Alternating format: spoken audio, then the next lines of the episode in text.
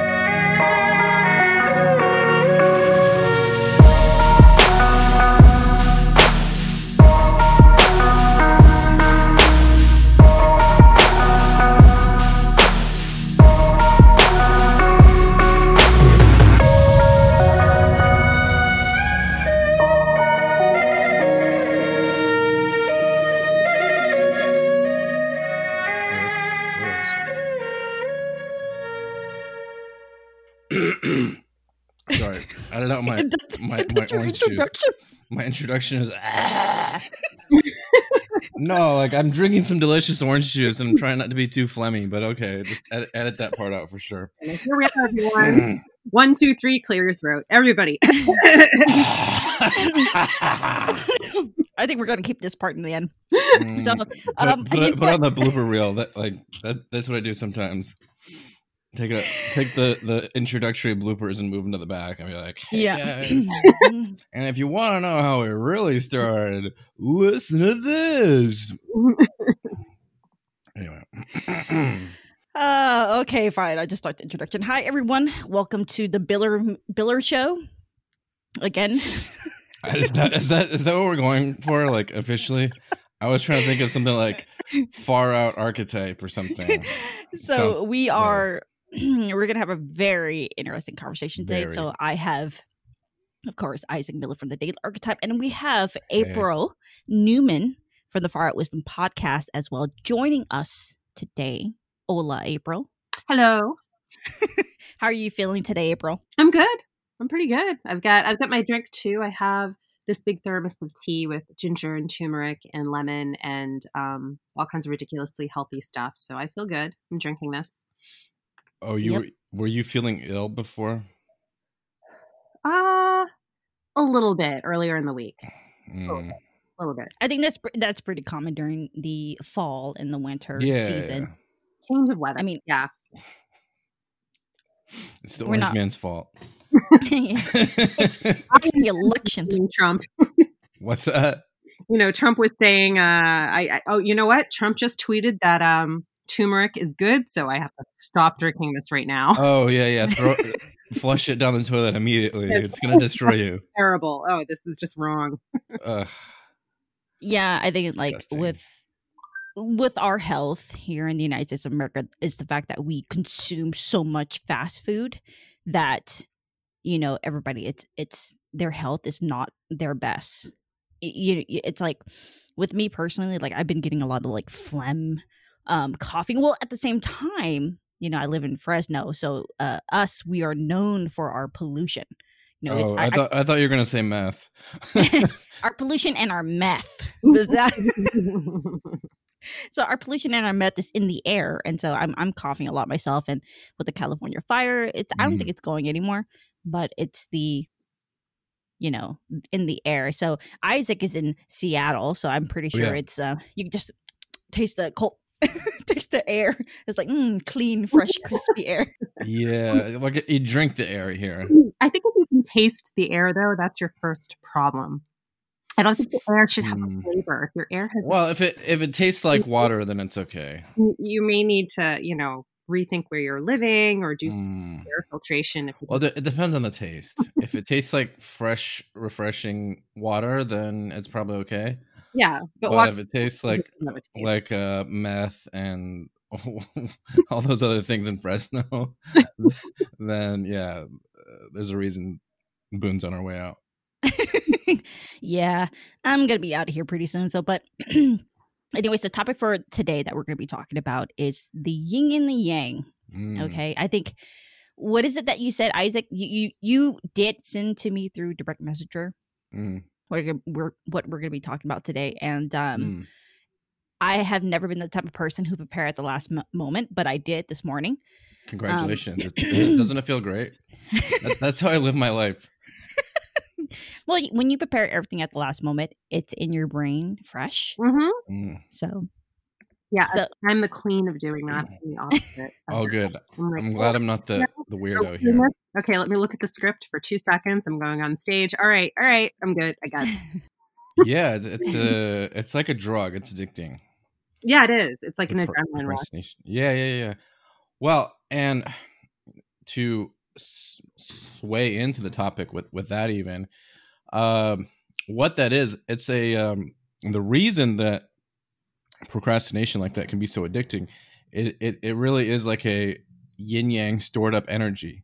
Mhm. Uh, because what happens is you have something to do, anything, uh, prepare for a podcast, um, prepare to go on stage, uh, whatever. It could be anything. You you have this thing to do, uh, do the dishes even, and then um, you're like you put it off, you put it off, you put it off, and then leading up to doing that anything that you consciously are aware that you should do at some point uh because you're putting it off it's it's always like a on off yes no kind of thing going on in your brain like do it don't do it do it don't do it do it don't do it. And then as you do it's it's just like a um the the metaphor that comes to mind is i don't think kids use them anymore because they're dangerous but uh like like the merry-go-round that you would jump on like as kids you know? Uh because it's it's like a when you don't get on you're but you just spin it or or it's like a spinning top. It's like no no no no. And then because you put it off for so long and this is like uh going on inside of your consciousness then you eventually have to jump on that thing that merry-go-round and then it's already got its speed going and then it, it you've and then because you're so like one-sided with it like gotta do this thing rah, then right. it's got then it's again a kinetic sort of energy almost like another similar metaphor is how um what do you call those things like the olympic figure skaters Mhm. they they will spin themselves for their often for their finishing move or one of their spin moves and then there's like different places where if they're uh balanced like in the middle they're not going very fast but they pick up speed certain ways as they like stick out their foot or stick out you know their, their arm just in part of their body um and then you know if they do it in a balanced way or a one-sided kind of way Right. so it's the same thing that goes on in sort of like our mental kinetic energy and so that's that's why procrastination is addictive because you can put it off and then when you finally do it uh, it's like spinning in your arm. You're like, yeah, we're doing a podcast. Let's do it. You losers, come on. Woo. You're like Ric Flair at that point. Woo. so uh yeah, and and that's that's with anything and everything. And that's why that like um it's often so like we get so one-sided with so many things in life, whether that's uh politics, which we're not going to get directly into, but maybe directly a bit here. I mean, Okay. in, indirectly, uh, just with the sort of kinetic, uh, cognitive metaphor. But Mhm. wha- whatever it is that you, you get involved in, there's always that um, pull to take a side.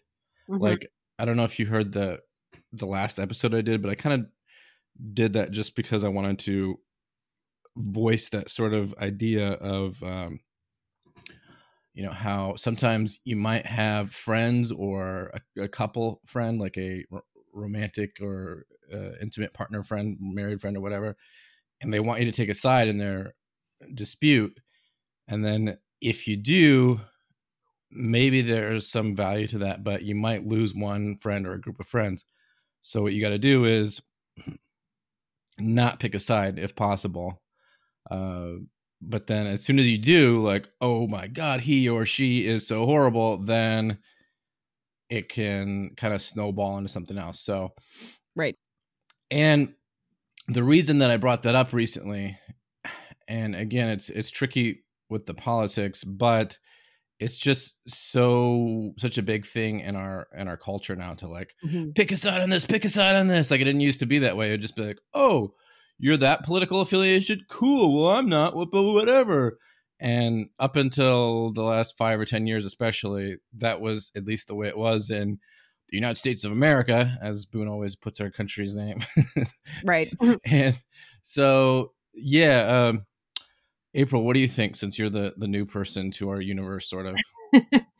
um, no, I, th- I think you're absolutely right. I think that um, we've seen a social and political trend of people getting more intense right and taking stances that are simplified but i think that like mm. i mean at least in my lifetime people have often had simplified political stances they just weren't right. so loud and extreme and strong um, right.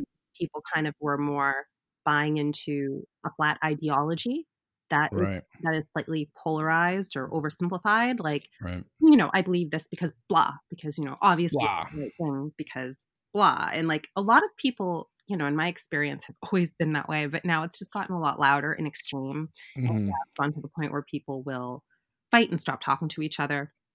And even obviously, like out at the rallies, we've seen violence for that um, wow. political stage. You know, that's been going on. Um, you know, it's more work to have nuance in your right, right, right. in your feelings and to kind of take everything in and integrate it or say, I see what's right and wrong about all these different standards. Right. So this is the approach I'm going to take. Like the Buddha called it the middle way, and that's mm. why to you know kind of just see things for what they are and be able to walk that line. Um, but it is it's it's you know American culture is very busy now too. So with that busyness, again, right. people want to simplify things and take one pole to something, even if it's not. Right. It could just be all kinds of things about their lifestyle or you know what they choose to do what they're mm-hmm. consuming mm-hmm. What they watch. Right. Mm-hmm. um pretty much what they consume mm-hmm. especially with the media. Everything's going like all over the place. It's, it's just like a um i feel like it's an eruption that happened. Right right and you can see this you know occurring. I, I think it's been happening uh, for quite some time but i think with you know after 2016 with the election that election it just everything just kind of explode. Um april you we you do have a friend that was attacked actually mm. at the MAGA um I march two friends that got attacked at the MAGA march. Yeah. Yeah. Can you tell the audience a little bit what happened? Um if you if you can um I, hopefully we can invite her on and hear her oh, story. Rayla? Rayla? Yeah. Yeah. yeah. So um, there were a few instances. So Rayla Campbell has been trying to run for Congress here in Massachusetts. And, uh-huh. you know, as you know, Massachusetts is very blue and she's a Republican. And there's been a lot of growing Republican, like grassroots Republican movement against this, this deep control that the Democrats have over Massachusetts is just like again it's kind of extreme and it it's you know Massachusetts has always been blue but where things are getting very radical. The people in charge are feeling more and more radical to us here in Massachusetts. So, of course, the reaction is the other. That, right. I don't want to say that they're extreme because they're not extreme right wing people, but there's a reaction to it now, you know, because it's just going too far. So Rayla's part of that. And in her attempt to run for Congress, she was told she needed a certain number of signatures, and they had changed the number she needed because of COVID and she met the number of signatures and she literally physically went to turn the signatures in and the person who was in charge of collecting them looked at them and just said oh you need more than that. And she said well mm. no i was told i need this many signatures. And the person literally was just saying to her almost like on the fly like no i think you need more than that. Like wow it's like mafia stuff. That's well it's massachusetts because it's so it's like the massachusetts mafia. Yeah that's how it is here. Right. And um so, mm-hmm. you know, of course, she has been making noise about that and she's been suing for that, which I don't blame her. But wow. kind of to bring up to what happened in Washington, she went to the MAGA march with her family. And I've never seen her with her family at anything political before. Um, wow. She has two little kids. She likes to keep them out of that stuff. But the MAGA mm. march is very different. It was huge and it was very good vibes going to it. Like, I'm mm. glad I got to be a part of it. And everybody was just there to just be like this is what we feel but we're doing it on a positive note so Mm. it was a rather generally speaking it did turn out to be a rather family friendly thing people had kids they had like their pets with them and things like that so Rayla, you know, I, I actually ran into her at the march and she was just glowing and we said hi for a minute. And it was maybe an hour later, her and her family were being followed at the march by some What? sorry? I'm not. I'm just. I'm. I'm just in Her awe. Like what? Like asked something. I was like, her and her family was being followed by some Black Lives Matter people. Wow. And around the time people started recording, obviously the conflict had already been growing a little bit where they were just following her. And, you know, Rayla's like, she's tall and she kind of, she's, you know, she's pretty and she just kind of stands out. And she Mm. tends to have a, um, a bullhorn with her when she goes to these. She didn't go with her when I ran into her, but she did have it later on. She will pull it out sometimes and we'll just, you know what I mean? It, it's a, it- Mm. it's a, it was a really big parade again. And maybe she had this little microphone with her, but so many things were going on there. So many things much bigger and louder. People put together all kinds of displays, moving displays with big Mhm. speakers and boom boxes and music. There were things like much more louder if you were just drawn to the fact that something was loud Mhm. my point is these people were were targeting her anyways and they were following her and she kind of pulled one of her kids in closer to her because they were kind of coming up next to her kids and they kept saying things to her and she yelled back at them with her her little horn to leave them and wow. break walking. She kept she was walking away from them. I mean, she was saying things to them, but walking away from them, and they kept following her until they had a physical altercation with her husband, and they pushed her husband on top of one of her kids. And at that point, people, other people, started to step in who were watching because they were like, she has kids with her, and she has like she had a really small child with her with her stroller, and people just started to get involved Wow. and and break it up. Um, but that was what happened to her. Like, luckily, nobody was put in the hospital or anything like that but obviously it was really inappropriate and it was just it was really traumatizing for the kids they were really upset at the end of it um the interesting thing i just want to add like because i posted it to social media and i've been talking about this sort of thing more and more and Mhm. it's interesting to me that like no matter what evidence you put in front of people's faces how much they'll find a way to argue it like i had people after a while some people were commenting going well why did she bring her kids And Wow. on. They were like, that was no place for children. And I'm like, you weren't at this. You don't know what it was. Like, It, it was- it's it's amazing that that even needs to be said. Like, I mean, I remember in okay, I grew up in Iowa originally, where you know there would be Iowa. No, whoa, what's up, people? Middle side, what's up? no, but and so we had uh always a lot of political things. I mean, at least every four years being the first in the nation caucuses and, and all that. So it was like normal that uh and well, I mean, I guess campaigning is a little bit different than rallies and those kind of things. But e- even rallies that you'd hear about, like, you'd never hear about rallies where there's violence. Mhm.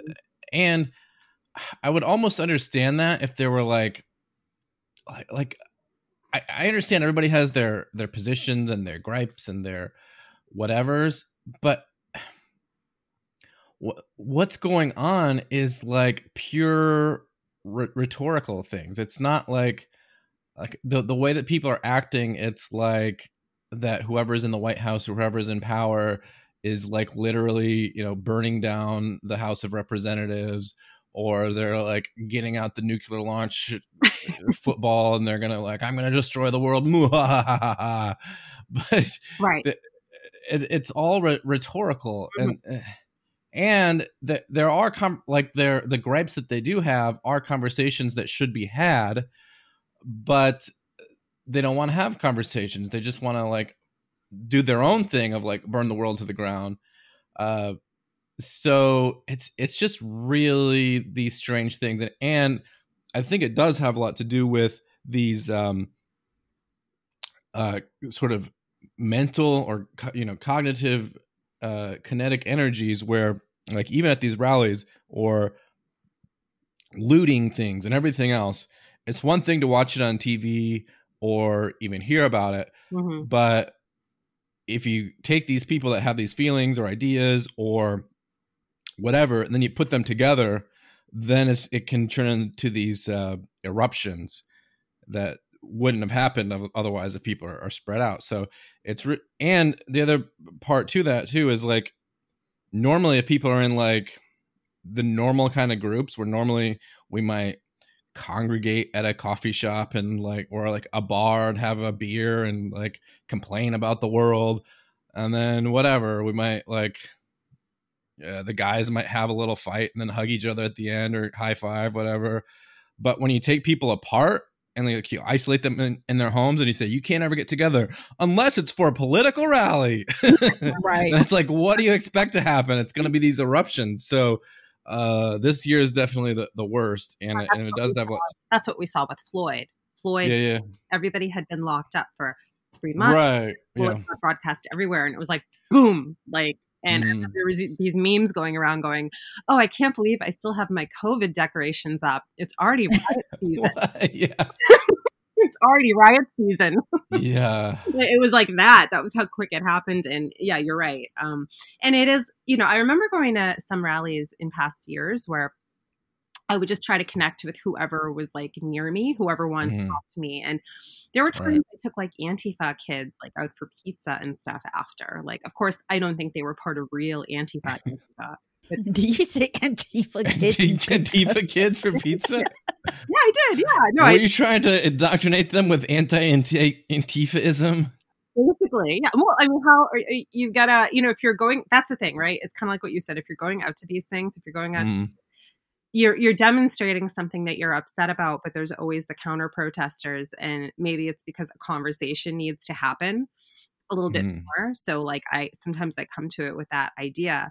And it was funny because i was with a few, of course i went with a few friends and when we left it was like myself and the friend basically paid for everything. Like we got a few big pizzas bought people like like a drink. It was just like a few kids or something like that. And we well, when when you say kids, are you talking about college kids or like eight year olds that were running around, or no, no, no, those nine year old antifas? You don't, yeah. you know, they're like a lot of the jihadists that have the little kids with the bomb strapped. Yeah, the antifa bomb strapped to their chest. You're like, hey, you want one last pizza before you run into that school bus? this is like our Vietnam. No, I shouldn't joke about that, but uh, I take all responsibility for the dark humor. But um, no, they were in their 20s, but we were joking because, like, you know, myself and my friend paid, and we're like, okay, yeah, of course, the capitalists, the pro capitalists paid the pizzas for the radical left communists. right. Of course. I mean, you know, so yeah, I, have gone to those rallies and done stuff like that, but it just keeps escalating as we see in the news. And you know that that is an example of how there's always going to be this yin yang or this opposites of uh, the capitalist and the communist, as, as we might call them.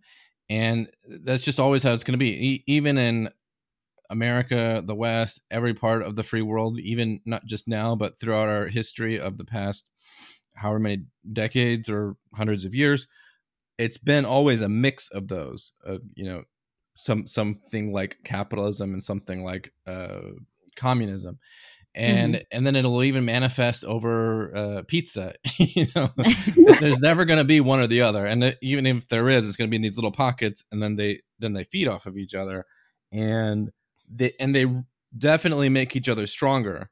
So that however much they're together or apart, uh, whether that's in a town or it's like different sides of a rally, they make each other stronger. So just like in a um, like if you're in a working out a, a feud between like a couple or like two friends or anything, the it gets worse the more you're like, no, you're wrong because da da da, and then another one's like, no, you're wrong because da da da, and then they have to reinforce and strengthen their position, whatever it is, whether they're fighting over yeah. uh, who who should do the dishes or or anything.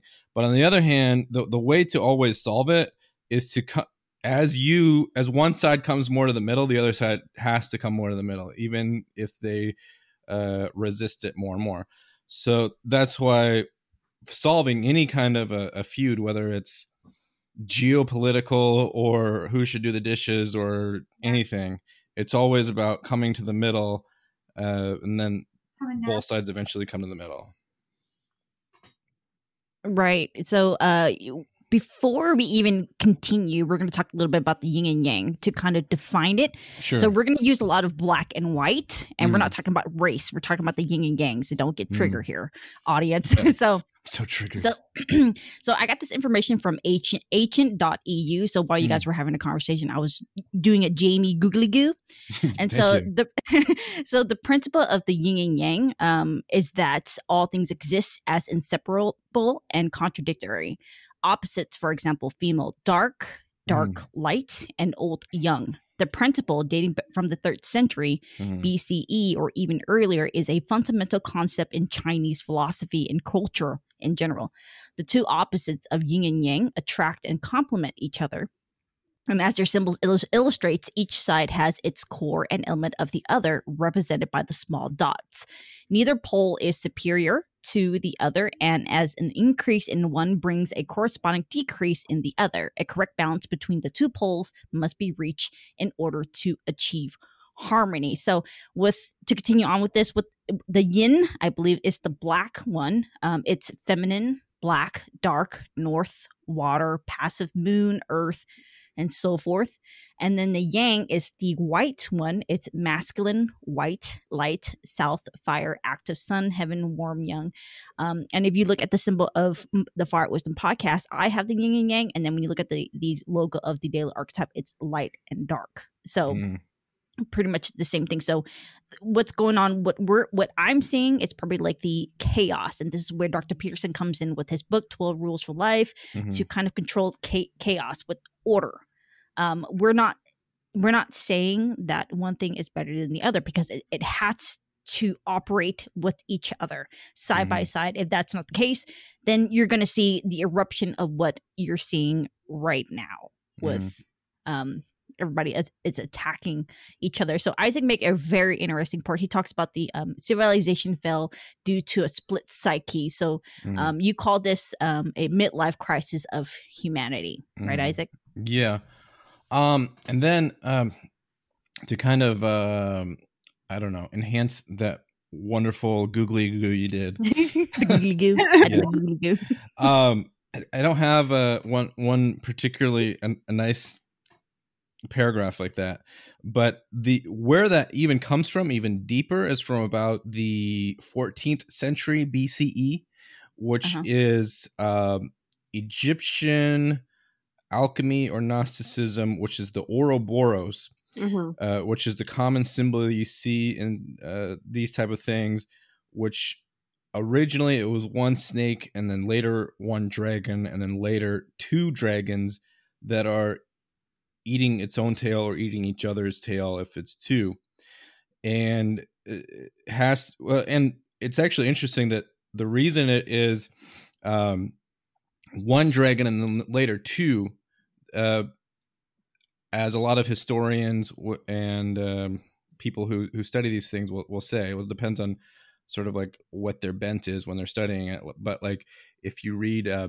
Erich Neumann's Origins and History of Consciousness, which is a book I talk about a lot, especially lately, and I'm going to get a little more in depth with it soon, is um, it's because like if you look at animal sort of behavior or psychology, they don't have a distinct um, like unconscious consciousness like humanity does Right. uh, to a certain degree but to to a large degree it's just they're like very connected between right brain left brain and their environment They're always acting it out. Um, I yeah Eckhart Tolle had some interesting things to say about that. Somebody put together all of his ideas about why animals can teach us so much, and it's because like they don't have that higher ego, so they're just living right constant now, and they're not doing.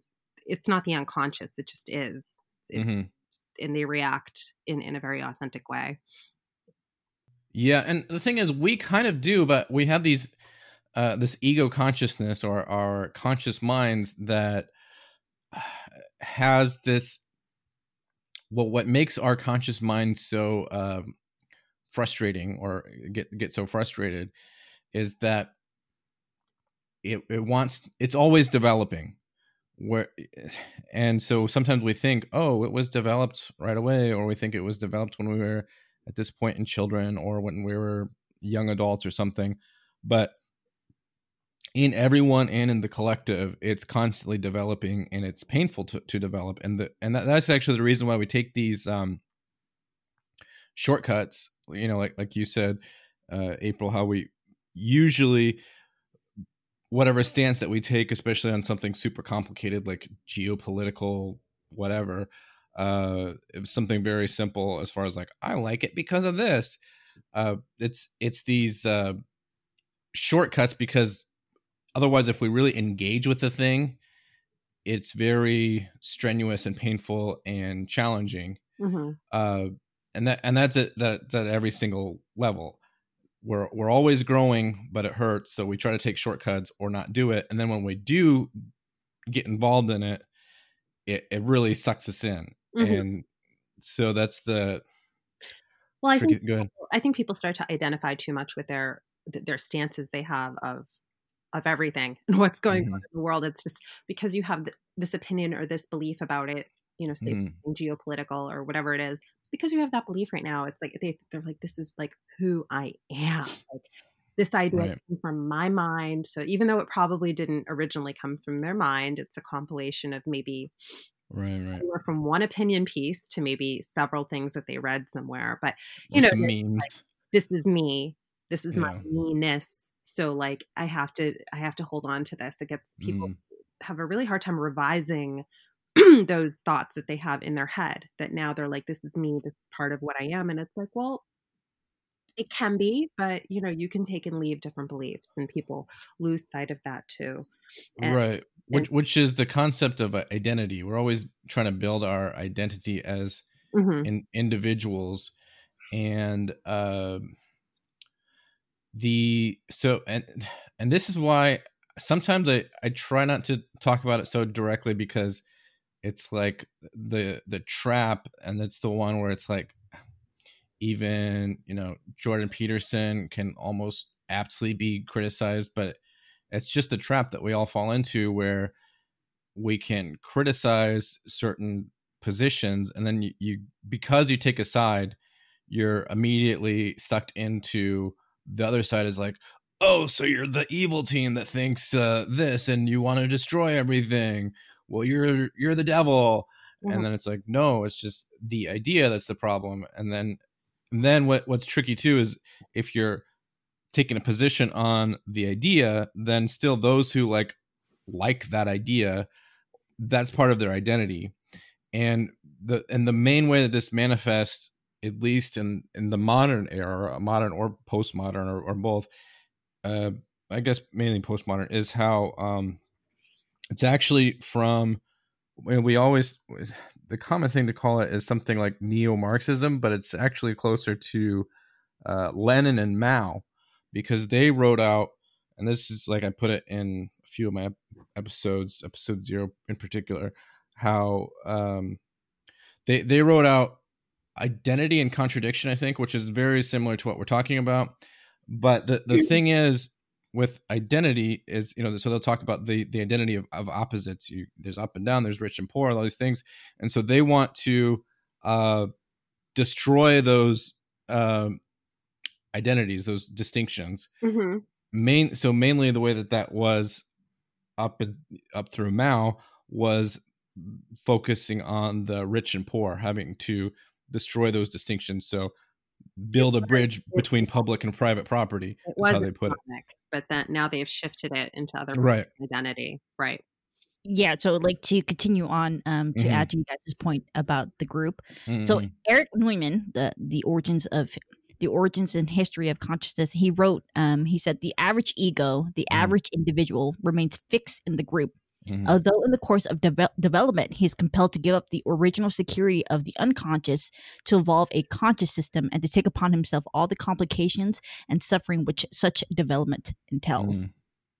So he's talking Yeah. about like the development of the individual. This is what you talked about, Isaac, about Mhm. um the uh when I told when I told you about the dream about the Buddha, I had a dream seeing Buddha smiling at me, and so um I did kind of you know did a little bit research on, it why did i dream about the buddha it's pretty Mm. much my i'm currently going through a self transformation and i feel this i don't know it, it's this is just an existential sensation that i have um, Mhm. it's it's an empirical observation it's not going to be the same for everybody else but um, this is what i'm going through and pretty much the sufferings that come with myself of pretty much departing from my original self so shedding my old skin Mhm. if that makes sense so that's the complication and suffering that comes along with it as well Mhm. Mhm. Right. It, it it is that, and I'll add uh, briefly just that. I think the reason that maybe pe- people like us or um, people in general might have more of these dreams recently, or, or those kind of thoughts, maybe compared to a few years ago, is because that, to whatever degree that we can discern, is going on in the collective at the same time Mhm. uh, where we're uh, on a lot of different levels the whole collective of the state the nation the world is going through that type of transformation. And it's and it's sometimes it sounds like a beautiful thing like oh i'm becoming a better butterfly or shedding my old skin or whatever. Right. But it's, No, it's a really painful thing. You guys you guys remember the bugs life I that fat caterpillar you guys remember bugs life Yes. Where- Yes. i didn't see that movie but i don't think i saw it I don't, I don't have any kids But yeah, April, I, I also think of a quote that, um, and I forget if it was the Dalai Lama or who said it, but basically uh, just saying that enlightenment is a destructive force. Right right Destroys so much when you become enlightened, and it's true. And you know, just jumping back to something you said earlier, Isaac, that I really Mm, jump in and add to, and I couldn't. Yeah. My mother was low key talking to me, but okay. you were talking about how it's a natural reaction when one group pushes the other, like uh, the other side will just show up to push back. right Um, that's something that's been um, on my radar a lot the last Mhm. four years and has been concerning me as well. And it's almost like having a Cassandra complex because I kept saying that it was going to happen. And in on the Mm. stage, like what we were talking about, I was really concerned with the right becoming more and more radicalized. And it's right starting to happen now. Um, you know, which it's exactly what I didn't want to see happen. But you know, we were Yeah. watching people were getting, you know, people on both sides were getting more intense. They were. But it was really at, you know, socially and at rallies, it was tended Mhm. a little bit more people on the left were were getting more radical and it wasn't even being corrected. It wasn't being noted. There wasn't a lot of a spotlight being put on it in the media. And as a result of that, of it just going unchecked, the right started to radicalize a little bit more. Um, So it is happening now.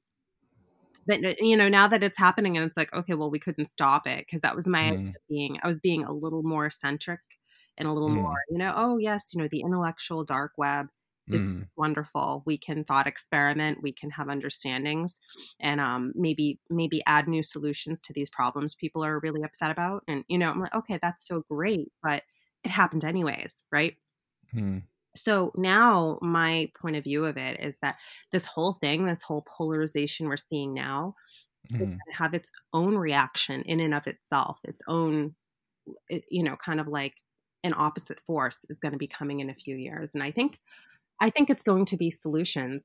I think right now like all the voices we've seen rising are all critics like even jordan peterson he's more of a he's a critic um, on both sides. which is fine and because you can't Yeah. you, know, you want to be able to fully articulate and understand the problem and again you're talking about the collective conscience it kind of like guides that collective conscious into being like yes this is what the problem looks like. Okay these are all the different reasons we didn't even know about causing the problem and okay the, the you know the left the right so it's like you want someone to really crystallize what the problem is in order for there to be a solution and i think we are going to get some good social and economic solutions out of this, but they're not going to start growing until the next several years out from now.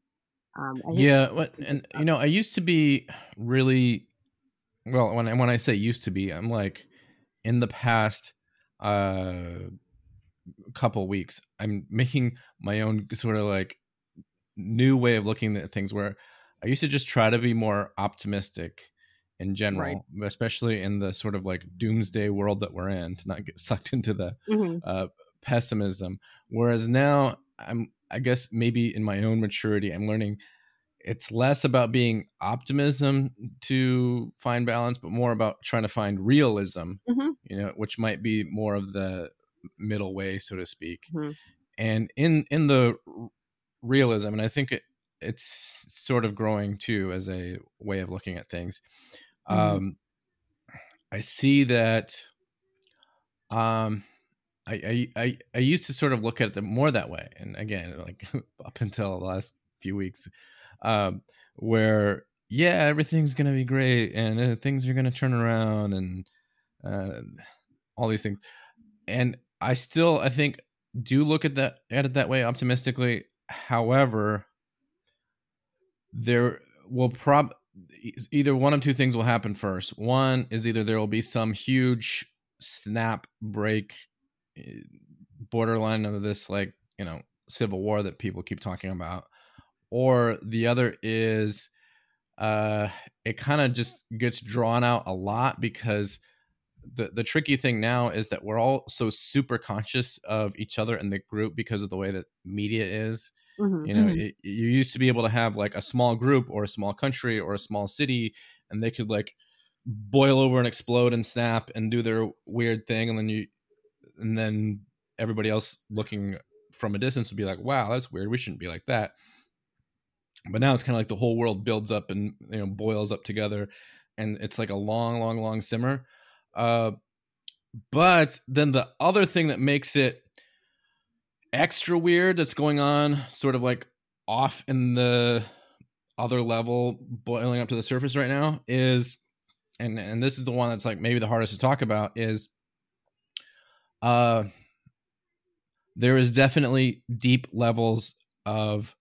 corruption that are coming up Mhm. Yeah. including and definitely not limited to uh, this last election and to whatever degree that people may or may not believe its realness to to some degree it's real. And even if it if it was not real enough to overturn the result of the election and even if maybe uh still it could go either way but by the time the courts and the you know supreme court and the uh house of representatives get more involved um which whichever way that goes the what do you call them the, the cockroaches are already scurrying away uh, and as they try to as we try to bring them to li- literally the uh the company the you know these dominion voting companies are Right. disappearing overnight and they keep saying Yep. oh yeah we're going to come to that meeting and then they disappear showing up. I know. I know they're not. Well, the thing is, is that you're never going to actually get rid of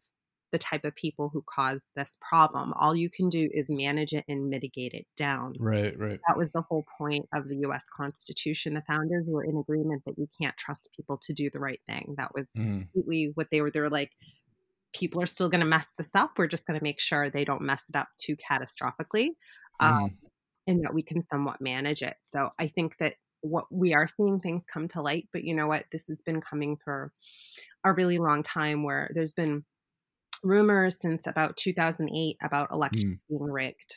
You know, it's just it started out very fringe.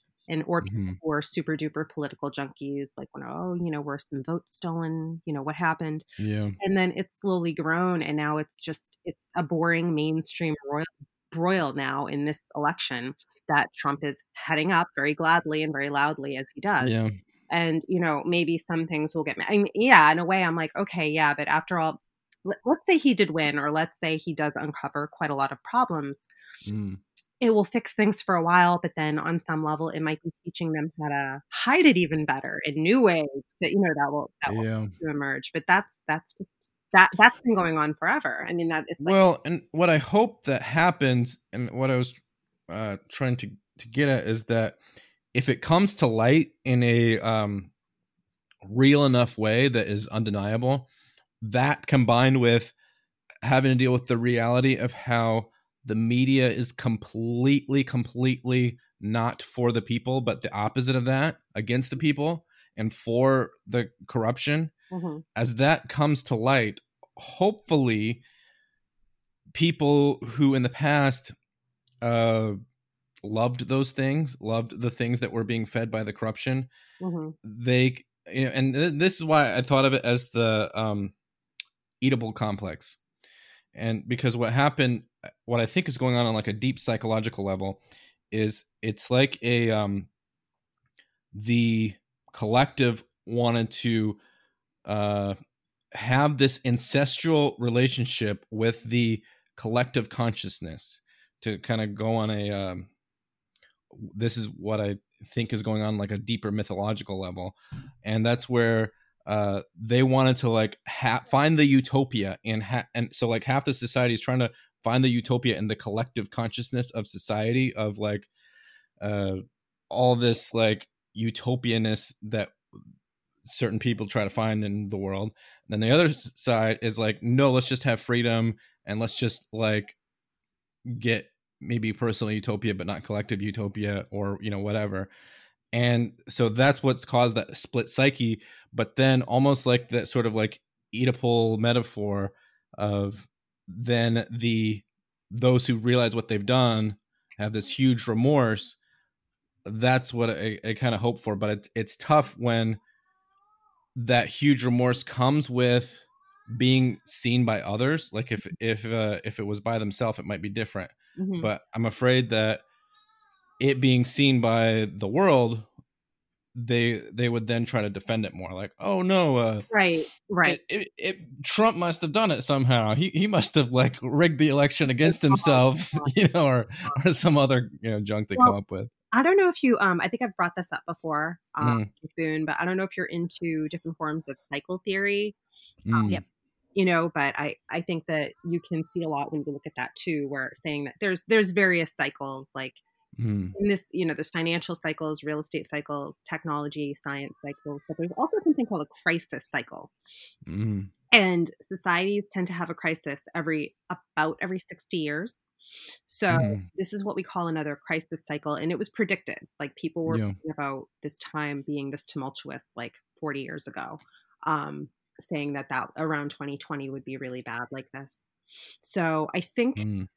that, yeah, I mean, it's a crisis cycle right now and right now we have more technology than we ever had we have all of these things on the playing field that we didn't have in past crisis cycles so Right. A crisis cycle is, a lot, you know, what it sounds like, like a crisis, but there's a lot of upheaval. It's usually a result of people feeling like they just have gone too long without being heard and having certain needs addressed. Yeah. And I, I think it also goes into the pleasure pain principle. Like, um, if people are go for too long just being uh, in their own sort of, uh, maybe the, the world's not really great, but it's not, and it's not perfect, but it's not horrible either, then they just start to break things. and I right. think that's a lot of what's going on, even if it's unconscious. For conflict, or like people say, like, what was that, that rat utopia experiment in mm. America? Mm. We've become too comfortable. So now we're just looking for problems. And that's right. human nature. If you don't have a problem, a human will look for one. And if they yep. can't just find one, they will make one, or they will make one out of nothing or out of something right. infinitesimally yep. small. So we are doing that too. But there we have had some growing um, economic issues. I think the mm. economic piece is bigger than like they're trying to make it all about you know race and, and gender and stuff like that, which we probably agree is all like that weird, you know, neo Marxism, mm. all that type of uh, that other type of philosophy that's being weaponized. But yeah. a lot of that is just a result of the fact that things, you know, the whole American dream and all of that has become inc- more and more difficult as the years are going on. So you have people getting out of school, they go into debt for the college degree, and then they can't have the house like their parents had when they were 25 years old. They can't have this, they can't have that. They're working nights and weekends and holidays, and they're still not making a lot of money. Um, mm-hmm. This is kind of a newer thing, and this is probably we're seeing. Mm, well, um, the first generation in America that couldn't just go have their own house like even if you didn't make a lot of money we used to be land rich so you actually had quite a lot and quite a lot of independence even for short money even if you weren't like you know affluent you mm. had mm-hmm. something that was yours very easily and at a young age and that was kind of i don't know if i would say easily that that's like a mythology the the kind of things that people went through and you know there's a lot of different ways that we can tell that uh, but even just that mythology of like, I go to college and then after college, I get a 40 year job and then I die. Uh, but it was great because it was easy. That part's it's a uh, recent. I think the college piece just ran for a few generations. Uh, yeah, that that was just like barely. That was like, but even if you didn't, one or one and a half generations. College is just one of many examples. That it's just that I'm using college as an example because that's one of the myths that we were fed that people right age was fed. But oh yeah, yeah, that, that's just part of the whole outrage mythology. College, is like yeah, college yeah. has only been for a few generations that that rode out for a bit, and that actually. Yeah. But before college, you still were able to be the way that America was set up. Even if you didn't, because most people didn't go to college before, right? But you, I mean, even mass literacy is a very new thing. like, right, but up up until a, a couple hundred years ago, most of the population, even in the modern world, like America and Europe, was illiterate. Right. But people were able to have more in America. Even if you couldn't read and write, and even if you didn't have a college education, you were able to have more and more relative freedom and like not just freedom like freedom of speech, but like like literal space. You were able to do what you wanted. You could have your farm, you could plant your food, and you didn't have to you know you weren't indebted yeah i, I guess taxes. i guess it's just that i believe this whole thing and, and i listened to uh the podcast you two did uh we, we talk more about this um but i believe it's really part of this well modern mythology but also modern um part of the, these whole crisis cycles because not just in a Steven Pinker Enlightenment Now way, but just in every way, there is there has been increasingly more like we can do and get and achieve and experience way way way way way more constantly. The the, the only maybe like hiccup in that curve upwards uh was you know this year with with covid but it'll that will be corrected within the next year uh, but we're constantly be, being able to do to travel more, experience more. Uh, I mean, the the biggest thing where I, I feel like nobody can complain because the ultimate resource is not uh, what comes out of the ground, but it's what comes out of the the mind. Mm-hmm. The ultimate resource is mental resources, and it's like like okay, th- these things that I yammer on about with like oh uh, psychology, mythology, and everything else, like uh not to toot a horn or anything, but it's like I have become a little bit of an expertise in that the last couple years by just because I have like unlimited just being like a regular person, definitely not rich or anything like that, mm-hmm. but a person with the internet, I have unlimited books at my fingertips, mm-hmm. lectures and audiobooks and I can learn literally just about anything. Like I, I could learn how to like build a computer in like a few i don't know how many weeks or months or a couple years mm-hmm. or you know all these things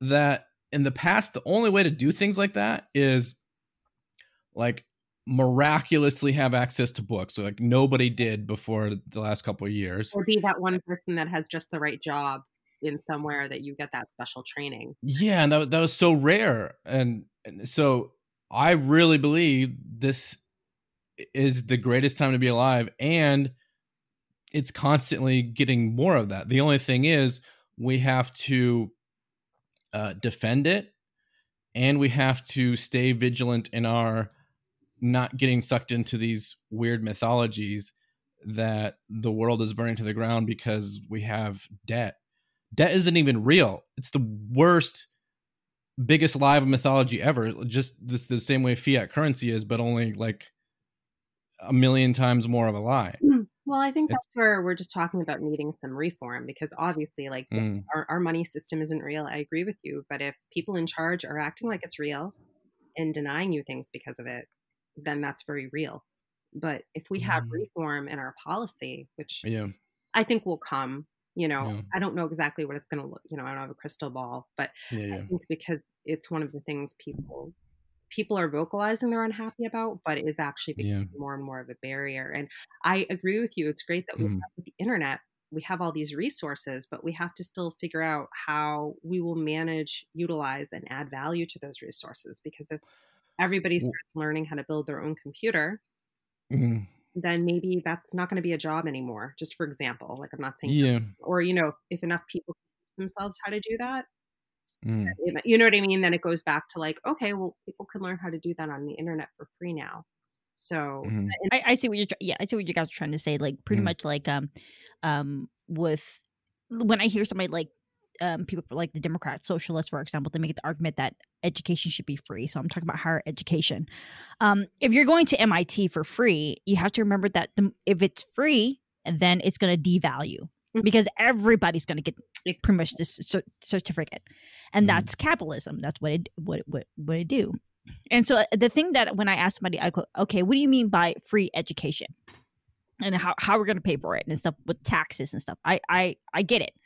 Um, but now just like you guys talked about, all this information is free online. I mean, you can learn a code, you can learn how to build your own computer, you can even make a business for yourself um, in this current state in, in society today because of the fact that we have so much uh, technical advancement for the like for the last decade or so. I mean, we can do anything at home, really Mhm. um so it really you know with covid and stuff like that you know um it, it taught me to see that hey we can actually work from home you know Yeah. we don't have to go to the office and and do all that but at the same time we have to remember that we are competing with each other Mhm. as well Right. for for if you get a bachelor's degree in business administration for example and then somebody else is like you know coming in um, and doing the same thing you will compete so these democratic socialists Mm. they don't think about the consequences they just think about the now Mhm. they just they don't think about the the after. I mean of course like the buddhists they teach you the now but that's not in concern to college education. This is uh, being the self and this is why dr. Peterson peterson always say to fix yourself first. So the unhappiness that we see a lot of millennials people our age Mm. um, totally understandable. I mean we don't own a home. You know we don't own a home. We everything's really expensive not like majority of the um, expensive places that you see are in the cities Mm. so in san francisco in massachusetts and stuff like that of course you guys are miserable you know because you guys are Mm. with each other you guys are close proximity of each other and let alone you guys are competing for resources Mhm. with the rural and the the urban so it's this is what we kind of have to look and try to understand with um the unhappiness of what we see among our age group you know we can you know talk about experience. Like me i you know being I, i've like i said i grew up poor and stuff like that. So it taught me a lot about um being humble. Um i don't need a fucking tesla. I don't need any of that. I just want a nice comfortable home. I don't give a shit. It's a fucking tp with internet access and a refrigerator for food. Mhm. i'm happy. Mhm. we need we need to teach our generation to um Some of it is to be grateful is just plain materialism. You know, I Yeah. think what you're, you're saying. There's some Right. is just materialism, and people need to know when to stop because again, it's like Mm. almost like being too successful. How much more do you need? That's the consumerism. That's just never going to end. People have to learn Right. how to rein that in. And these are all new things we're experiencing over the past like 75 years. And human beings Yeah. never lived in this much relative comfort, except maybe ancient Rome, which this was even better than that. And ancient Rome was pretty kick ass, right? So right now we're the human They being didn't, they didn't have toilets though, or toilet paper like we hoard now. and and they didn't have they, they didn't have totally lead free plumbing either and they they also you couldn't Yeah. take a proper shower every day like you can now the fact that you can take a shower every day is pretty unbelievable as Yeah, and air conditioning and here's well. and all all these things that that we get uh we, we take it for granted like any poor person can, can get these things You know, they- right. they, might they might have it a little bit hard and some people don't like that sort of argument if you you could call it an argument but i, I think it's just a fact. It- you know and well i i almost put in that category that you know peterson and harris argue sometime where it's like you can't derive uh, values from facts but i think that is one fact where it's like yeah. the fact is, in the modern world, people even one of the poorest people in the modern world will have it much easier materially than just about anybody else in the previous history, and about half the world that's not modern. right. Right. Right. No i know i completely agree with you and people need to remember how much better the average standard of living is and we yeah even poor people we've made sure that they have a standard. Like you're poor but you have a standard right. to your life which Well, and and they have access to you know, like even when I was when we were growing up, I, I know we're close to the same age, but you know, when we're growing up, like it was such a big deal to get like a Game Boy. You, know? Or- you, you guys remember the cordless phone? Like what? Yeah. Yeah. talk Yeah. in the restroom. yeah. Yeah. And by the way, for you young kids, if you might be listening out there, when we say cordless, we're not talking about a cellular phone. There, you you may know a little bit about these things called landlines, kids, but we're not just talking about a landline that so back in the old days kids a landline would always have a cord and so if you're going Right. to talk on the on the phone you'd have to be on this cord and normally you would want to be by the phone but then sometimes you would have to have like a 20 foot cord that would run itself throughout the house to try to get some privacy and that was just like not that long ago Right. And you're right. Right. For for holidays, you might have gotten like a few or one or you know really amazing gifts that Mhm. and you, not that long ago the technology wasn't even that far and it- now it's like ipod pros or or whatever they- they're called Yeah, the- and it's- or if you're getting like a MacBook when you're in the second grade, Yeah. like what's left? Yeah, yeah. What's left at that point? It's all downhill You know, in second grade. You know I mean? You know, we, we yeah, we didn't even grow up like that at all. I didn't give get Oh, any yeah. I- I was- gifts. I was like a welfare kid, and but you know, uh, I'll try to say quickly. My one little thing that made me like think this way from even a child growing up poor is in the Iowa town that I was in. We had a lot of African refugees, Mhm. and Right. the church that I was at, particularly for whatever reason, found they found a lot of you know African refugees, called it their church home, and so through that and a couple other ways, we we had like got my family had a lot of friends with there, you know, Af- African refugee friends, and a lot of them that we knew that came over, they would have like I don't think most of them could even wear shoes or at least not normal shoes. And Right. the reason is because they, they would have these have calluses on their feet that were like the size of shoes. And so sometimes, and I'm like 10, 11, 12, 13 years old, like saying, Mama, what's up with that? Or I wouldn't, I wouldn't talk like that, but I would say, I don't remember how exactly I talked as a, as a child. I'd be you like, sound like you sound like a little Eddie Murphy. Mama, what's that? I don't know why I jumped into a Eddie Murphy child voice. You, yeah, you just jumped into like a different person. I was like, Yeah, no, uh, okay. But I said, Mother, mother, why do those children have huge feet? anyway, that I, I I heard the stories from uh, not just them, but uh, throughout there. But they would have to walk across the Congo barefoot in in escape from all these civil wars that were going on. Mhm. Like we're freaking out right now that we can't buy guns and that we're in. Oh, maybe there's going to be a civil war. You guys don't have any idea what civil war is. Civil war to an American that like thinks there might be a civil war right now means they might have to struggle to get a gun or have some of these yes it's horrible some of these violent things that have happened the last year or so or they might have to uh, hunker down in their home more than they want to and uh, call people names online that's what civil war is in 2020 and 2021 uh, but like civil war in the real world is uh, a lot of the families and loved ones have to literally walk across the country barefoot and in in the wild Right. and guarded with M16 machine guns and all these things that they're going to survive. But you, Uh, but you know, I think it's good that we have a higher standard than that. I think that that part is actually great. However, I think we need to marry that expectation with more of a sense of meaning and responsibility. Again, we've lost yeah, yeah, the sense of responsibility and meaning. I think it's fine that our our standards are a certain way here, and it's like we lead the world. So I do think our standards for how we live should stay high here in America. Mhm. We should hope for those standards elsewhere too, wherever it's Mm. possible. But um, really, like we've lost meaning, and you know, as a wise professor friend explained to me, he was like, "Well, you know, like you got to figure once people weren't working on farms anymore, it really changed us a lot. I mean, we were for quite a long time we were meant to be working land. Most of us, most of us were farmers. Um, Mhm. and that gave you, even if you weren't a farmer, you had another sort of job, but your jobs had more direct meaning and impact to the community. And it really, you woke up every day with a purpose, with a family to take care of, and you knew what you were going to do that day.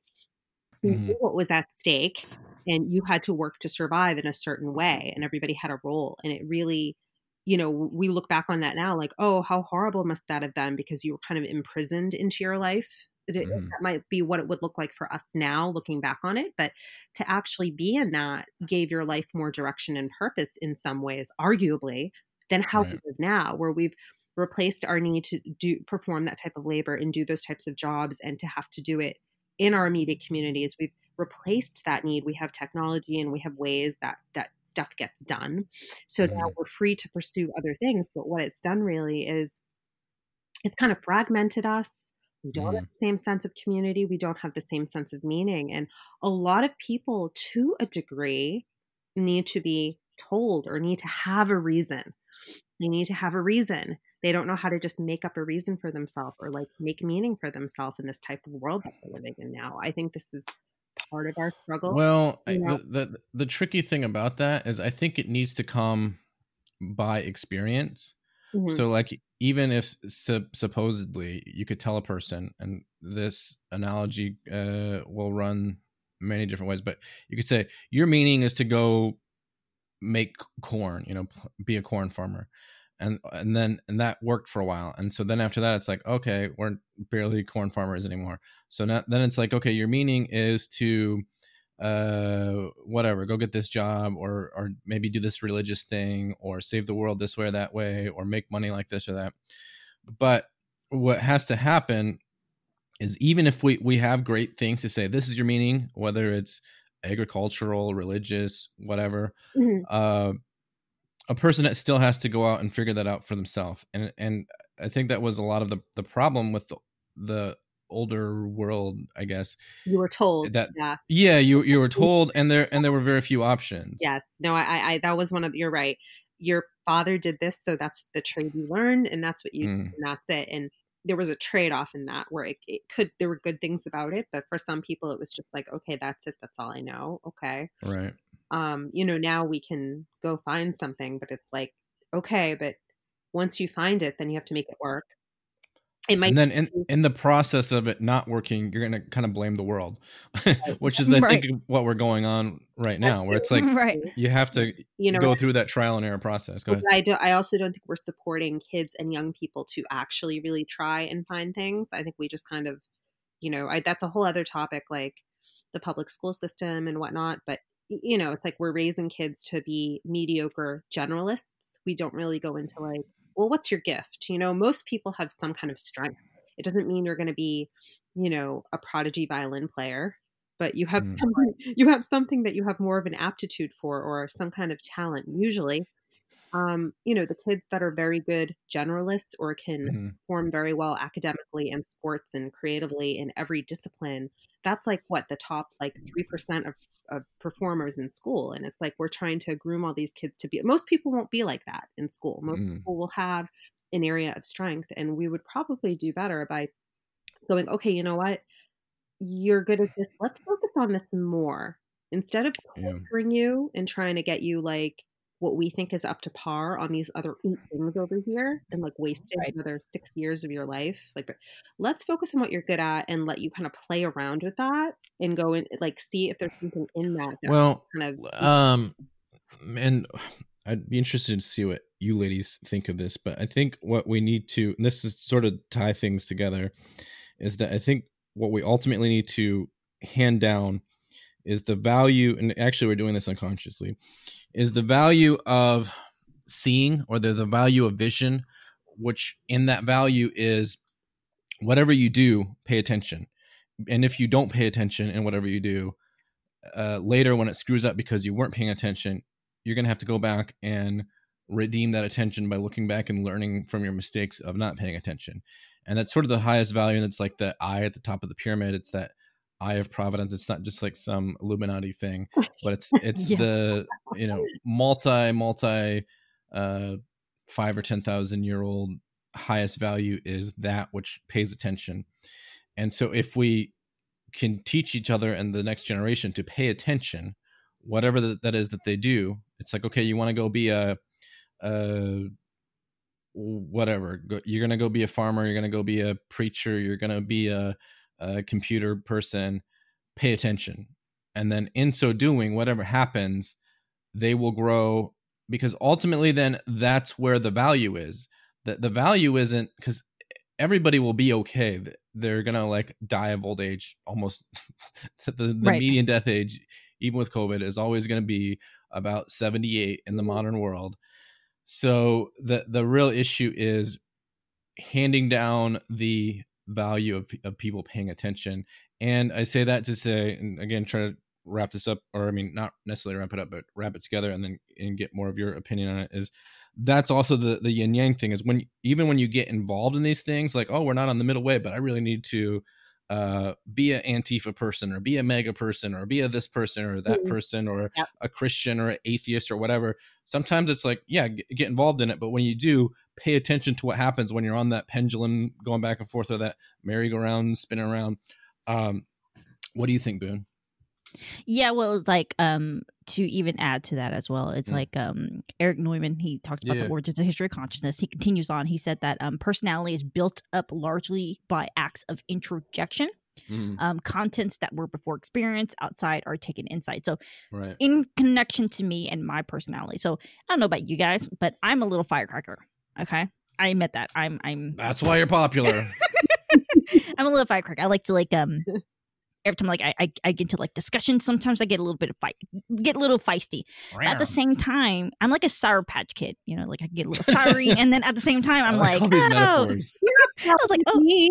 Yeah. and it's like I am happy, and so like I'm.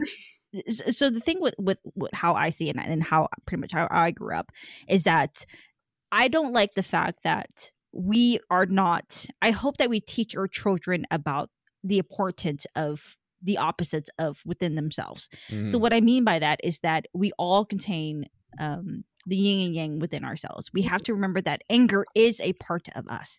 So mhm. Carl Jung talks about it with the shadow. hmm And so I did talk about this with Isaac, where I said, you know, Isaac, I'm, I'm starting to have a little bit of, of anger. And he said, hey, you know, it's pretty much your um, your repression of who you are. And so now it's coming out. And Right. so I'm in my 30s. And when I was little, I was actually pretty calm majority of the time. So I kept it in. So when somebody like, you know, stepped Mhm. into my boundary and and pretty much violated my limitations, I let it go. hmm And Uh, so well, real quick, you didn't let it go; you let it in, and, that's and that's what built Yeah. up that repression. But go ahead.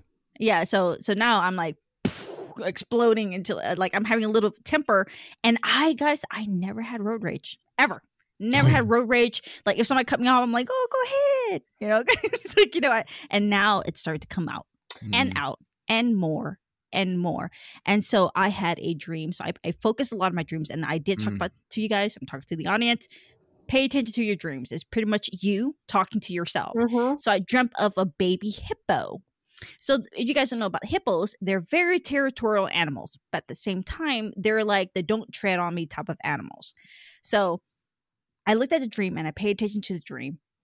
And I told myself, I said, maybe possibly the reason why I'm having a little bit of anger issue is the fact that it's not necessarily an issue, it's a signal from myself saying, hey, you know, maybe being a nice person is a good thing but maybe being a little sassy added to it will be, you know, your personality is coming out a little bit more because I'm told to anger is not a good thing. It's a bad thing in our society. As you can see, a lot of the left, they make the argument, no violence, but yet they commit violence. Right. Y- You know what I mean? So mm, this is where their chaos comes into play and where the orally needs to come and control that chaos. And mm. so um, I will link you guys the video that uh, Isaac sent to me. As you get, it, it- when you see the video of Alan Watts talking about the yin and yang, you can see the black Mm. and the white fighting each other.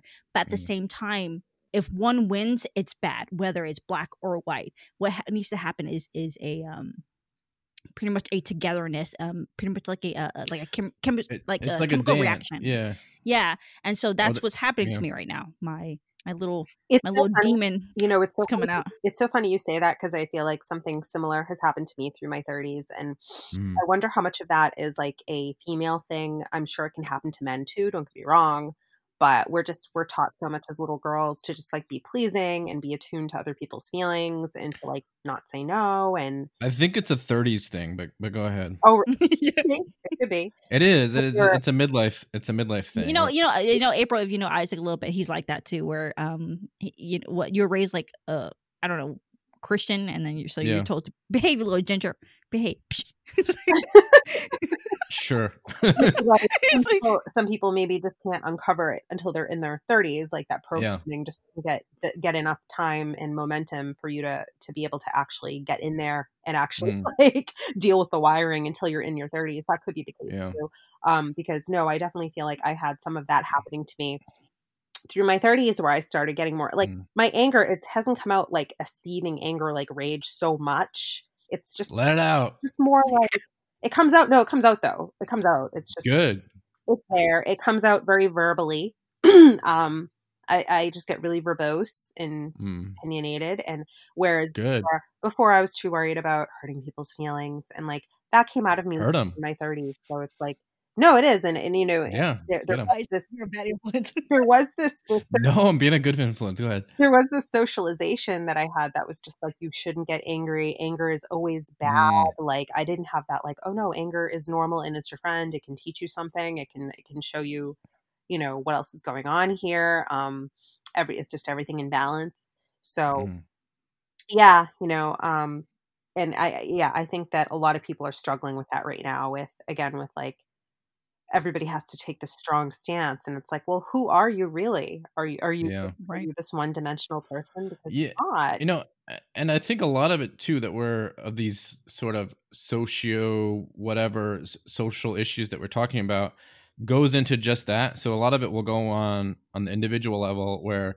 I mean it probably is more females that females are more like, oh, girls should be nice and and oh, it's okay for a guy to be an asshole sometimes. That's just boys will be boys, you know. Right. But it it it, it is also just throughout the culture uh but I think especially sort of like this generation was like the um well especially like this very generation because like uh i know You're talking about like the Gen Z, or you're talking no about us, well uh, yeah probably the the millennials mainly because the uh gen xers and somewhat those before it was cool and normal and uh, sometimes encouraged like hey we got to be assholes to each other especially in uh, you know certain parts of the world the country like uh, massachusetts and everywhere else uh, Mhm.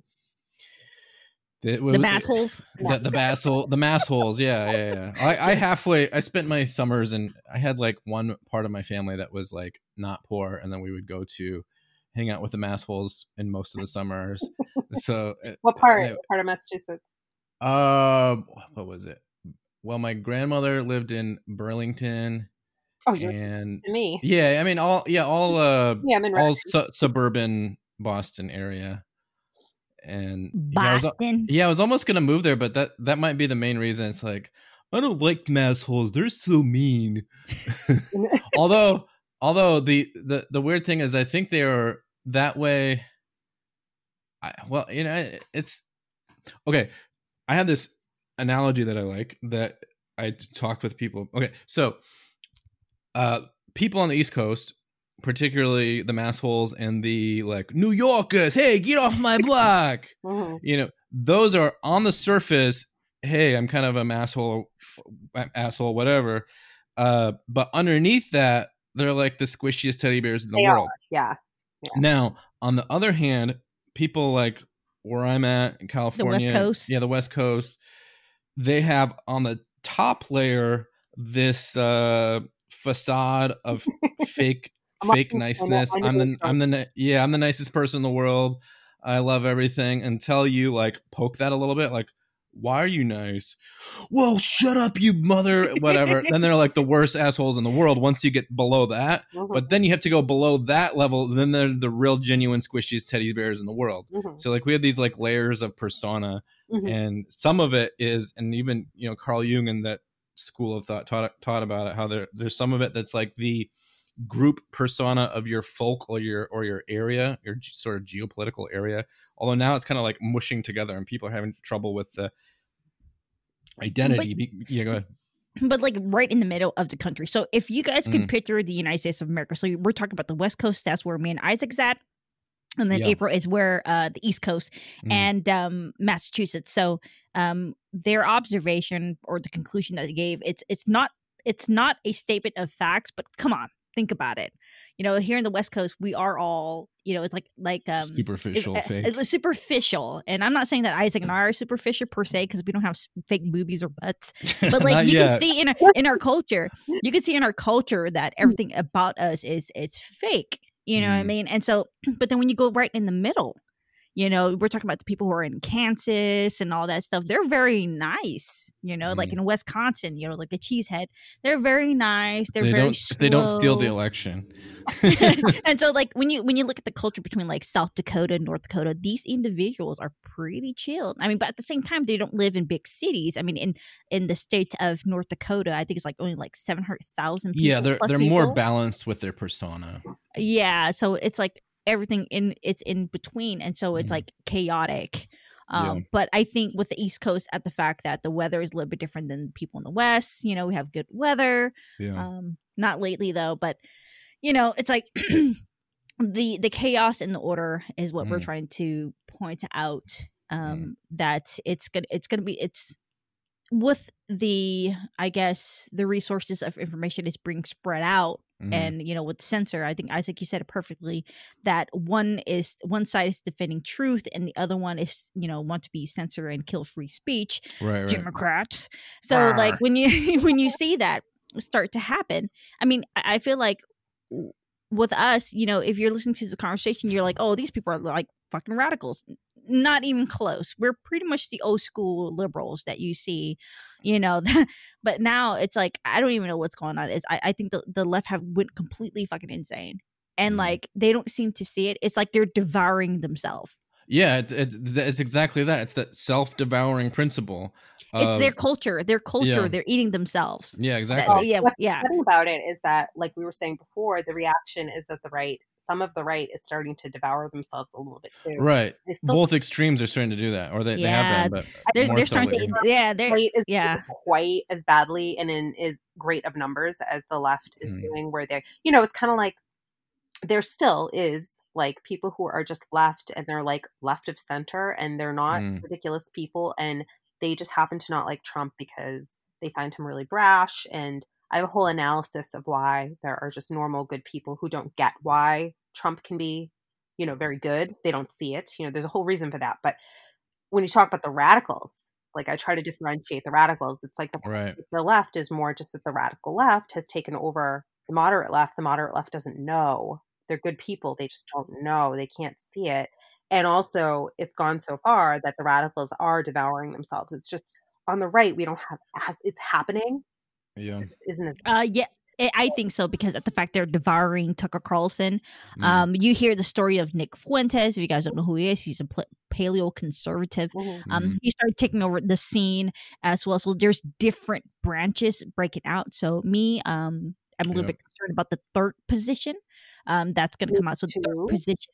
Me Um, too. I started worrying about that Mm. a few years ago, actually. I started to see this trend online. I don't know if you remember, I was posting about it a lot, but I started to critique the right a little bit more because I was saying, like, uh, what do you guys do? Oh, just in the kind of conversations I was seeing online, because it's like online is an indicator of what is going to be spilling into reality. And Right.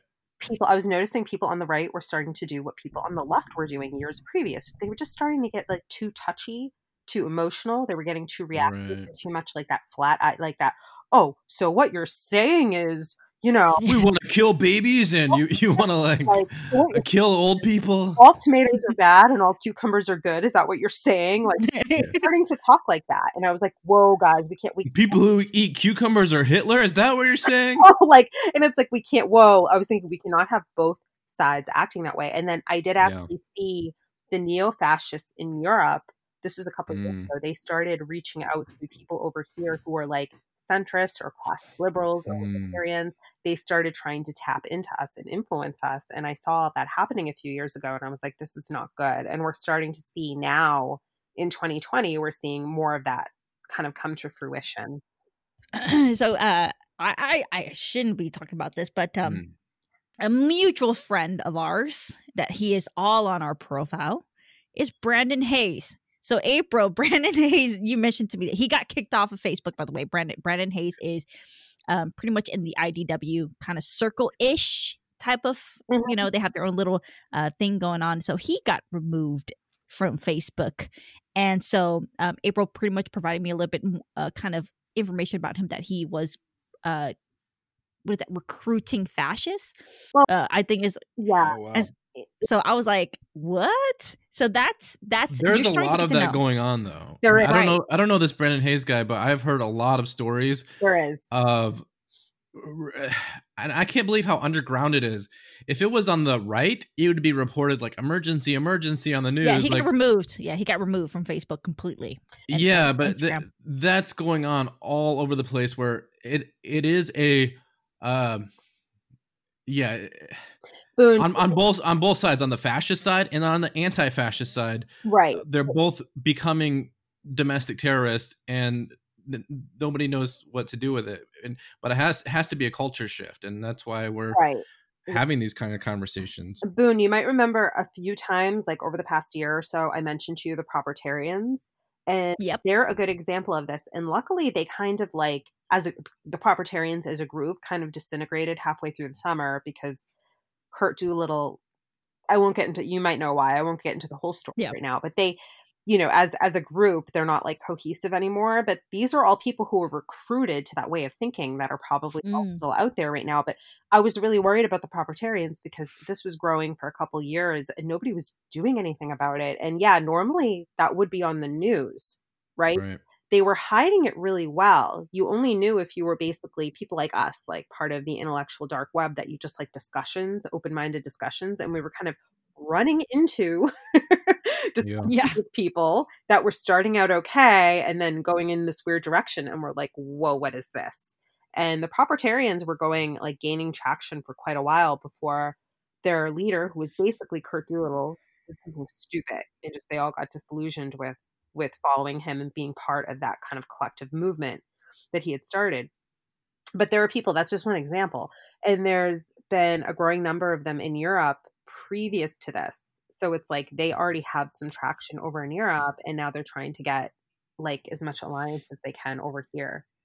Mm. So yeah, so that's yeah, now we're like, okay, so could you could you define a little bit about the proprietarians? I mean, I know that you're not going to like define it on point, but um, to give the audience a little bit because they're like proprietarians. Is that property? You know, so libertarian is a form it's supposed to be the the actual definition of it it is a form of libertarianism which is perfectly fine i'm trying i'm simplifying right now it's a perfectly fine type of libertarianism it kind of got the term got co-opted by Curt Mm. Doolittle and people following him excuse me what they were doing was kind of posturing as propertarians and speaking to a lot of those interest points and that type of person who might be a libertarian or a propertarian you know saying you know people you know people should have the freedom for this this this this and this but they were talking in weird circles in where you had brandon hayes on your page you might have noticed that sometimes he would talk in Right. weird circles and you'd be like well what is this about like if people like you and i it might get our interest like is he talking on some intellectual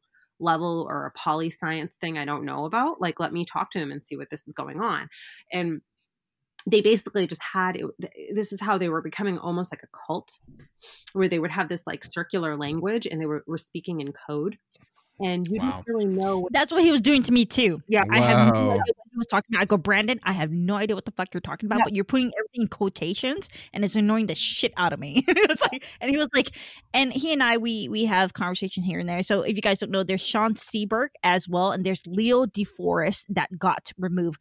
So Leo DeForest is among the group as well. I'm not saying he's a fascist or anything like that, but he did he was an interview he did an interview with his friend um from Rebel uh, Rebel Wisdom. So you can see that interview, which I'm going to link down below as well. So there were part of the group that got removed. Mm. So um, just like April said, he was talking in circles. Um, I'm I'm surprised Isaac that you weren't friends with him because everybody in the circle that we're all in together know who he is because he's doing that I'm in my own world. he was doing that on purpose to recruit as many people as he possibly could. And what they would start to do, and not just him, but like other people like him, he was just one of the main recruiters for Curt Doolittle, at least that I knew of. There were probably others, but what they were doing is like they'd get you interacting with them on their posts, and then they'd put you into like a side chat where people would just chat. And that's where, if you were in that chat long enough, you would start seeing what they were really about. In fact, one of my um, friends who knows quite a lot of history got pulled into one of their chats and came out and said he identified the particular branch of Nazism What the were actually the actual branch. I forget that. I can go back and check again, but because you know how within the Nazi Party there were different some different branches of thought like leading out from it. There was a particular branch of Nazism that the propertarians were really actually pushing for, and they were trying to like what they do is they indoctrinate or they they I should say they kind of recruit people by showing them things a certain way they try to make there's like this argument that they make that like well you know if everybody if every ethnicity just stays in its own nation. If nationality is always defined by ethnicity then everything will be more clean and neat mm. and everything will run better again and all the countries will have a healthy sense of competition with each other and it will push innovation. And then the countries each country will take care of itself and take care of its own people because you see of course the fascism is economically socialized but everything else about it is very conservative right so it's like you have the same ethnicity a lot of what we consider traditional values where people marry young and have families and it's like for the good of the community but the government will take care of you but it's the idea that we're all one people and we're taking care of each other so they kind of present it like that and they in a weird way they do sound you know this is coming to like how left leaning Nazis and the fascists actually are because they do. The more you talk to real Nazis and real fascists, they do sound like Bernie Sanders supporters. Yeah. So so Well, the- because both extremes they merge to become almost the same thing. it's like a horseshoe, right? like they're, they're Right. Yeah, or or just a circle where it comes back and at the, at the extreme on both sides. Or so like the bottom of a circle might be the the middle sort of uh moderate people. Then on the extremes Mhm. of the circle is not far away, but it's it's like the left and right, the three o'clock, uh, nine o'clock positions. But then at the, the midnight position is where they're uni- unified. The left and right go up and unify, and then they're basically the same thing. It's like uh, the fascists and the extreme sort of communist and whatever else the or democratic socialist as Bernie Sanders tries to call himself. You know, they're everything's just about the same. And the, the the what makes it the same is the elimination of the individual. The elimination of the individual, but also it's almost like magical utopian thinking that they both Yeah. have. A Well, and that's what that's what does it is Yeah. is the the and because the individual is a threat to the utopia that they're after. correct, and, and- will. The fascists will directly say that. They, I remember Right. talking with some of them when they were trying to recruit me, and they sent me writings of how dangerous the individual is and how Yep. oh for the interest of white people individualism will be the end of white people um that sort of thing they'll like directly say it whereas with Wow. with, with the democratic socialists they are still basically saying it they're saying like you you know it has to be for the good of society and this and that they basically say it with different words but both sides had this idea that like there will be this they can create this magical world where everybody will do well and you know that was something that i think people don't realize about the fascists is that they said they go no like it's because if you talk to a bernie supporter right and they're supporting democratic Yeah. socialists a lot of them are, they call it being yellow pilled where they believe that if every government became democratic socialist the world would be working together everybody would take care of each other and some of them are even pushing for that marxist belief of like oh eventually we'll be yeah. we'll be able to do away with currency and we won't have to be like, Mm. all about money anymore and that it's going to interlock all the countries in a positive way and everyone will be Yeah. taking care of each other and then the fascists will tell you well each country will be separate but equal every Mm. ethnicity will have its, its sounds, sounds familiar. every every ethnicity Separate but equal. every ethnicity will have its strengths Mm. and weaknesses and like so each country which which with its own ethnicity will have its own strengths will be able to win their own races in certain things and then other ethnicities are good at different things and it's going to make Right. everybody But- every country will bring out the best of each other and every country will take care of itself and so it's still kind of this in a way it's like even though they It want makes me sick. this, It really does. This is a point where I wish you could see my face. Even even just being by myself here with no camera, like my it it, it it's ruining my countenance. And and it, the reason is because this is an example of a thing to hate. So we should not hate people. We should hate horrible ideas Mhm. because people are innocent. Even even like whether it's a Bernie or a horrible Antifa or fascist or anything else, they are innocently being destroyed by horrible ideas like this. Mhm. They, they think it's going to help everybody, and obviously these are very hurtful ideas. And you know, you have to be about. You know, I find again where we're trying to be somewhere in the center, being able to Mm. sometimes talk to these people and explain to them, you know, try to bring them to the middle if it's possible. You can't do that. You can't control everybody. But if you can exert some of that influence and say, no, I get your points, like, okay, there's some points there, like, we, we need to make sure people have access to healthcare and you know like i get what you're you're trying to solve these problems we're having like mm. again what we were talking about earlier we're kind of in a cultural crisis when it comes to a lot of things and you know education healthcare all that stuff like okay so you're looking at you're just going back in old books and looking at oh this is what the fascists were trying to take they were trying to make sure that every country has its own identity and has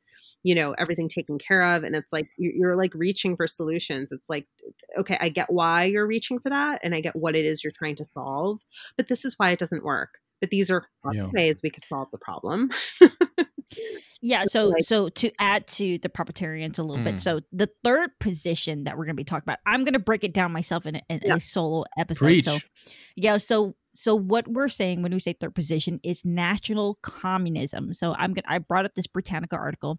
It's basically policies based on the principle that each country, that means of attaining ultimate communist goals, must be dictated by a national conditions rather than a pattern set in another country. The term, popular from the, the late 1940s to the 1980s, was particularly identified with assertion by Eastern European communists regarding independence from Soviet leadership. So it goes on to talk about um, Joseph Broz Tito. So the the the national communists that I do come across that do consider yourself third position, quote unquote, they talk about uh, Titoism. Um, that's pretty much um, he broke away from Stalin, and so basically, it's it's the argument that he was making. I believe I might I might generalize this incorrectly. Is that they like April said, a country within itself, like a national identity, then it's going to be much better that way. But in kind of not not necessarily Marxism and not necessarily capitalism, if that makes sense. So it's like in pretty much the two morph into each other. Yep, um, they do. Yeah, they play back yeah. and forth. They play back and forth. And I was trying to explain this to a friend of mine who is unfortunately a Bernie supporter. I still love him. He's a very old friend of mine, but he's one of those Bernie supporters that does tiptoe a little too far to the like he doesn't realize how far he's tiptoeing to the left. Like good people with bad ideas. Yeah, we've had we've had and I'm just trying to show him history and you know things that you don't really necessarily get taught in um, the normal curriculums we have growing up. And even if you go to college, unless you major in the stuff, you don't really know what actually happened. He's even going so far as to say, like, well, people who are just, you know, communist in thought, it's not necessarily bad because they really just want things to be fair. And I'm like, you obviously don't understand what communism did. Like, there's a reason why if you try to come to America to become a citizen, you expressly cannot become an American citizen if you're a communist. Like if you yeah. obviously you could secretly be a communist, but if you openly state those are your beliefs, you cannot become an American citizen. But we have the same rule for anarchists too. If you're if you are an anarchist now, obviously if you're already a citizen and then you start espousing those beliefs, we have free speech here. AOC there, there is that. I mean, well, there is that loophole though. It's, yeah. We're not just going to take your citizenship away because you're saying now that you support communism, but there's a reason why. Yeah, now you can run for Congress and win easily. Right. I, yeah. yeah. Now you can just yeah. So now now it's right. weird, but but basically, so I'm having this kind of conversation with him, and then yeah. I explain to him exactly what you said, Boonn, where the two actually merge. In fact. Yep. The fascists that we know of were generally were originally Marxist or under Marxist influence. So it mm. was birthed, this was all birthed by Marxism. And over in America, they're trying to pit them like they're opposite things like Marxism and fascist when actually they're basically the same thing. There, there's more overlap than there are differences, right. really. And so then he like uh, when I explained all this to him, he was trying to argue it with me. He's like, "There's nothing anywhere to indicate that." I'm like, "You have to look at real history books and not Google it." And after a minute of this, it's like I explained it to him, and he's kind of listening. Then he came back with some video he found online of a Marxist professor trying to say that the reason oh my why, god the reason why some Marxists became fascists were because of greed. But he made a jump this professor mm. did not give history to indicate it. He didn't say, oh, you can see here where they made a deal and they got rich off of it. He just wow. made a, supposedly he's a professor. He knows everything about Marxism, right? But he admitted he's never studied why a lot of this is why I say everything's mythology. Like it's, it's such a good example of it, it, it, somebody just makes their own mythology that's pure myth, but people want to eat it up. So like, oh yeah, I, I, I hate rich. Oh. He has the status of professor, so he's serving it up. So it's like he gave a lot of actual true background to that. He was like, yes, there, that is true with Marxism and with socialism and fascism. You you did see a lot of going back and forth, and a lot of overlap. He's like, but he went to the point of how there were a lot of fascist dictators that were originally Marxist. And he's like, why did they turn from Marxism to fascism? He's like, Mussolini. he goes, Yeah. he just filled in the blank. He's like, I don't know. I haven't studied that specifically, but if I could make a guess, it would be I because can make a guess. it would be because they made deals. It's all money's fault. They made deals with the businessmen to put them in power. And I'm like, watch the video. I want to say to him, watch the video again. He gave you a lot of facts, and then he just made a leap and he filled in the blanks. And Yep, it's pure ideological possession. You guys have to remember that Benito Mussolini was a hardcore socialist or a Marxist, and then before he became who he was. So a lot of people, a lot of these people don't want to admit that, um, especially like with communists. So with communists, they're really good at arguments. That's all they're good at, just fucking arguments. They just argue all online. Everything's the CIA fault. Everything's capitalism fault. Everything's this fault. You know what I mean? Like I was like, okay. I was like, okay, so they kind of morph it not not necessarily to capitalism now. Now it's Trumpism. Now they're bl- they're blaming everything that's wrong with society in the United States of America. Now the bad person, the snake, the devil, the demon, Mm. um, the it's pretty much Trump. Right, Yeah. That- that's it replaces that, so it- it's happening again. And so, trying to explain this to these people, they're not going to listen. Same thing with the, the Khmer Rouge. Every time I bring about the Khmer Rouge, oh, it's fucking CIA. Uh, Pol Pot was a CIA agent. Like, okay, so he, so so Pol Pot fucking starved his own people. By the way, these are very smart Cambodians. They were very smart Cambodians, and they fucked up. Instead of admitting, say, "Hey, it was wrong," they bullshit some more, Mhm. and they're like, "No, Pol Pot is not not a Marxist." Blah blah blah. You see this with Noam Chomsky. I said this many times before. Um, they instead of taking responsibility for for what happened they would try to bullshit. And now I'm not stating that the CIA or the United States of America did not did nothing wrong. They fucked up too. But the situation with the Southeast Asia, with the war, the Vietnam War, that's why you don't see a lot of people talk about it. I talk about it, and I'm getting a lot of pushback for it. And so they don't they don't want to admit their wrongs doing, and that's much in today's society. It's happening again, but it's Yeah. always seemed to be the far left that's doing it again, and they would never Mm. take responsibility for it ever. Never ever. They're, they're not gonna do it. problem. You know what? That's the problem with intelligent people. Um, that's you know, we, put, we put everything on intelligence, and intelligence doesn't mean anything if you don't have the right moral compass or the right wisdom or the right life experience, and it can actually be very dangerous Right. because intelligent people can have come into a lot of agency and power. Or hey, look at this. Look at even if it's not a successful intelligent person, think about the worst drug addicts you've known. They're probably Oh yeah, very very smart people on many. le- They're intellectually gifted. They probably lot of them are. Yeah, grades when they were younger.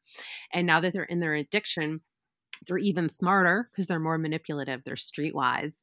Um, right. keep their addiction going for like decades, even though they're burning every bridge. And they'll always use their intellect to uh, defend themselves and defend like. No, it's the world that's the problem. Drugs are great. Everybody should just do drugs or, or whatever. Even like with the election oh it's fucking it's the, the, the dominion machines and stuff like that but Yeah. we're not gonna take responsibility for it because the fact that we're gonna hide it Yeah, And there- so that's what every we're gonna do. Dominion, uh, official is going to disappear, and and just just that that doesn't matter. Just listen listen to CNN.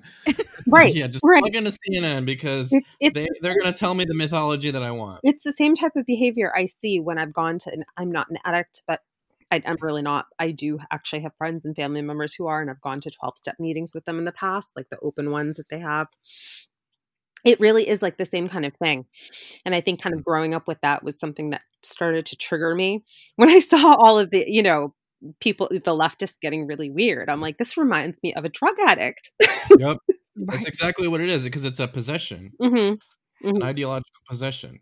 hmm And, Right. and we're seeing it on play out socially, like we just talked about with you know Black Lives Matters, and now I'm seeing I'm seeing like educated people that I grew up with using words like privilege now the past six months. Yep, it's like they all it's like they all got the the coke or the tweak now. They all got the It, it really. it- Mhm. No, it, it really is like they, they all got the the Kool Aid or the Mhm. wh- whatever that everybody's addicted to now. It, it's like these ideological possessions, and the way that it happens to kind of like tie back to our point on all these like polarizing issues, these polarities. Once you jump on, if you're not paying attention, it sucks you in like a whirlpool, and you get addicted just like a drug. And that's why I say it's not these evil people. Yes, everybody is evil, but also everybody is good. But we get onto these sides of good or evil because we want to go so extreme onto one side. And then if we take a side, just like in anything, then it's like, oh, the other position is bad. The other position is evil. The other position is evil. And then that just causes this uh, rotation that uh, it, it's always going on unconsciously anyway. And that's why, like, people see all these conspiracies, like, oh, CIA and uh, corporate greed and all these things. And yeah, there, there may be some of that going on. But what's really, really going on is these levels of um, of of consciousness and these levels of thought that that are always there, and they're just building, and it's just a matter of getting on. And then we have to pay attention when when we uh, get on them and the, the whole, then you have to figure out which which ones are you going to get onto because some of them you have to particularly that of uh, freedom of the individual and freedom of speech. Because what that does is if you defend freedom especially of thought and speech and the individual then it it keeps the it keeps the drug the ide- ideological possession fragmented so it can't get too powerful. Right. Right so, what do you yep. think, Ben? You're the one who lives in Meth Town, so you can tell us. you know, like with with icy, I never dealt with addiction per mm. se. I mean, okay, I lied. Now that I think about it, now that I'm I'm breaking to my uh, daddy issues, my dad was a alcoholic. Same with my brother, brother, and so there. What I noticed about my dad was the fact that he was trying to con- t- trying to hide his, you know, his post traumatic uh, stress disorder from the war, and so he drank a lot. Um, he got a little bit better. It's it's not it's not. He never went to therapy. He never went to a twelve step program or anything like that. But my father was a very manipulative man. So pretty much he was good at arguments, just like a typical Marxist. He was good at arguments. He was good at not taking responsibility. Okay, right. I remember one time, um, he, we, you know, like every month, um, if you guys in the audience, if you guys are rich, um, welfare, you guys get money every month. And I remember my dad taking that money and buying himself stuff. And then when my mom confronted him, and she said that instead of, you know, um, spending that money that we get from from the government every month, you spend it on a big screen TV instead of spending, you know, your money on your children. And my dad would make the argument, and my dad will like kind of like bullshit his way out of it. Yeah. And so, typical alcoholic Marxist. Yes. Yep. And so you, you start to see this and you start to see this behavior um, happening with the modern day left. And, and like I said, we're not, when, if you are, you consider yourself a lefty, we need you in the political yeah. discourse, but we need you to call it out instead of being a coward and hiding away and say, you know, Black Lives Matter, Black Lives Matters on my side. But at the same time, what we talked about, um, uh, April's friend earlier, her, her kids got was was in a crossfire. You see wow. these people committing crime. You see these people committing rioting and looting, but at the same time, you're not going to take responsibility. You you bullshit your way, and yet you want the right to be held accountable for everything. If a Christian, um, just like New Zealand, you know, the shooting in a, a mosque, uh, whatever, and it, the right came out right away. They came in like, you know, we don't condone this at all. But then when the rioting and looting happen and then we, people are getting killed where's the where's the left? They're not calling out the bullshit. You know when Andy Ngo got his ass beat only andrew yang called it out. Everybody yeah. else is just like oh we're not going to say anything. It's like i think this this is going to be a time or uh, going to be like the next four years you're going to see like the left is starting to it's they're not eating yourself per se but they're, they're the the light is starting to pretty much be on them again and so mm, I, I don't necessarily want the left to be gone because we need that. We need the we need the yin. And then when I say yin, I mean like the chaos. You know what I mean? It needs to have. We need a little bit chaos within us, all of us. We can't be nice all the way. We're just going to be like, you know, optimistic and gross. You know, it's just like we need yeah. we need that dark side within all of us. So, you know, that's pretty much the self, the complete self of who you are. And um, not only do we need to basically be the change you want the world to be. Like if you want to be happy and compassionate, don't go out and start beating the shit out of MAGA supporters. you know what I mean? Is that your way of showing Antifa. compassion? or Antifa. Don't don't be like, you know, fuck capitalism. And then you go and fucking buy an iPhone. Oh, slavery sucks. But then you go and you know you can't you have to remember that being contradictory is it's cool. You know, I mean when, when I'm talking about like the universe, universal sense, when I'm talking about the universe, contradiction needs to happen. Right. At the same time, when it comes to that self and the value of your belief system that within your individual self is a little bit different. You can't you can't want change, and you're not going to be the change you want. Don't be. Don't tell people how to act when you don't act like like you like you go and say to like the Proud Boys and say, "Oh, the Proud Boys are violence," and then you go and break somebody's fucking leg. You know, you can't Yeah. do that. It just doesn't work. The world doesn't work that way. You, you know what I mean? Like, I, I well, hate to and say you this, have to find values over sides. But okay, what do you hate right? to say? Yeah, yeah. It's like you can't, you can't. Like, I, I see these leftists, my friends. You know, I'm reading their comment talking about the Proud Boy being white supremacist and stuff like that. I'm like, what reality do you live in? I'm tired of the fucking gaslighting. I think that's where my Mhm. anger comes in.